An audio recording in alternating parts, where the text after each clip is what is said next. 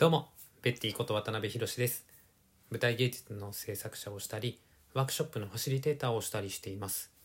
この番組では僕の関わっている小劇場の舞台の制作のことやワークショップのこと演劇と教育にまつわることなどからの得た気づきを話していくということをやっております。はい。えー、こういう毎日ね5分ほど発信するっていうのを続けていてこれあのー、初めてこう音声配信をやってるので試行錯誤をしながら、えー、毎日上げてるんですけど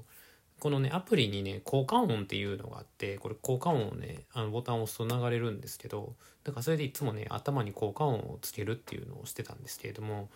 うんまあなんか微妙にねあの合ってる合ってるかって言われるとそんなに合ってる感じもなかったのでまあ、どうしようかなって悩んでいて一旦ちょっと今日からおとなしいでやってみています。はい。これね、ちょっといい BGM をね、見つけたいので、えー、なんかこうやったらいいんちゃうかみたいな、あのバックサウンドっていうんですか？こう、なんかいいのあったらね、あのー、教えてください。はい。えー、ということで、えー、今日はですね、えー、挨拶の話をしようと思います。挨拶は人を豊かにするというお題で、えー、喋ろうと思うんですけど、っていうのもあのワークショップの時とかも初めに参加者とコンタクトを取るのって挨拶の部分じゃないですか。あのやっぱり入りのこの最初の印象を決めるっていう部分初めのコンタクトこれが挨拶ですよね。でこれはもちろんワークショップに限らずうん例えばバイトの面接とかインターンに行く時とか初めて人と会うっていう時にまずコンタクトを交わす部分っていうのが挨拶ですよね。これだから挨拶大事やっていうのはまあ皆さんわかると思うんですけれどもこれね僕昨日の朝もねあのゴミ出しをねした時におそらく同じマンションに住まれてる男性だったんですけどゴミ捨て場ですれ違った時にこちらがねあの会釈をして「おはようございます」っていう声を出す前に会釈したのと同時ぐらいに気持ちよく向こうから「おはようございます」って言われたんですよね。でその時にもう僕すごいなんか素敵な気持ちになれたんですよ。挨拶交わしただけやのに。でこれって挨拶は先に言うと相手を気持ちよくさせるんやなって思ったんですよね。これって大事やなって思うんですよ。だって相手をまず気持ちよくさせるんですよ。その気持ちいい挨拶を交わすだけで明るい笑顔と声でね「おはようございます」って言われて「ああ気持ちいい挨拶された」って思いましたもん僕。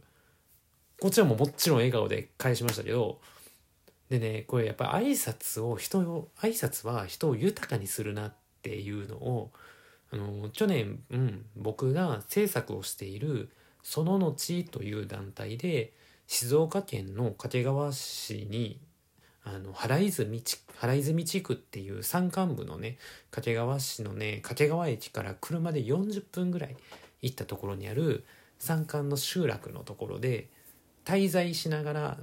作品を作っていたんですね。まあ、これあのアーティスト・イン・レジデンスっていうんですけれどもこの滞在制作をしていた時に感じたんですけどそこに行くとねあの自然とめっちゃその地元の人とかに自分から挨拶するんですよ。僕に限らず周りの人も一緒に行ってる仲間もね。でねそれってねあのなんか不思議ででしかもめっちゃ前向き前向きな気持ちになれるんです。でこれ多分毎日例えば同じ電車に乗っている人と挨拶とかしないですよね。いちいちねあのゴミ捨て場が同じ場所の人たちっても挨拶しなかったりとかすると思うんですよ。だからちょっと避けるとかね目線合わさへんとかあると思うんですけどなんかこれってコミュニケーションの形として関わるのを避けてるっていうのはあのー、まあ、今後ね AI の発達とかで人とコミュニケーションを取るっていうのをしなくても過ごせるようにどんどんなってくると思うんです。ただそれは豊かさになるのかどうかってやっぱ思うんですよね。便利であっても豊かなんかなそれってって思ってでやっぱこの挨拶っていうこのコンタクト交わす部分でもちろんねあの電車でね毎朝同じ顔ぶれやからってね挨拶おはようございますみたいなんで挨拶してたら変な人やなって思われると思うんでまあそれはもうしないですけどでもやっぱり学校とか仕事先とかもちろんワークショップの始めの時にしっかり挨拶をする。でこれ挨拶はやっぱ人を豊かにするし気持ちいい挨拶は相手を気持ちよくさせるっていうの。これはなんかすごい、えー、発見やしえ自分がこれねまたワークショップで活かしていただく時にも、えー、改めて意識したいなというふうに思いました。はい、えー、ということで、え今日挨拶は人を豊かにするなというようなお話でした。最後まで聞いていただいた皆様本当にありがとうございました。ではまた。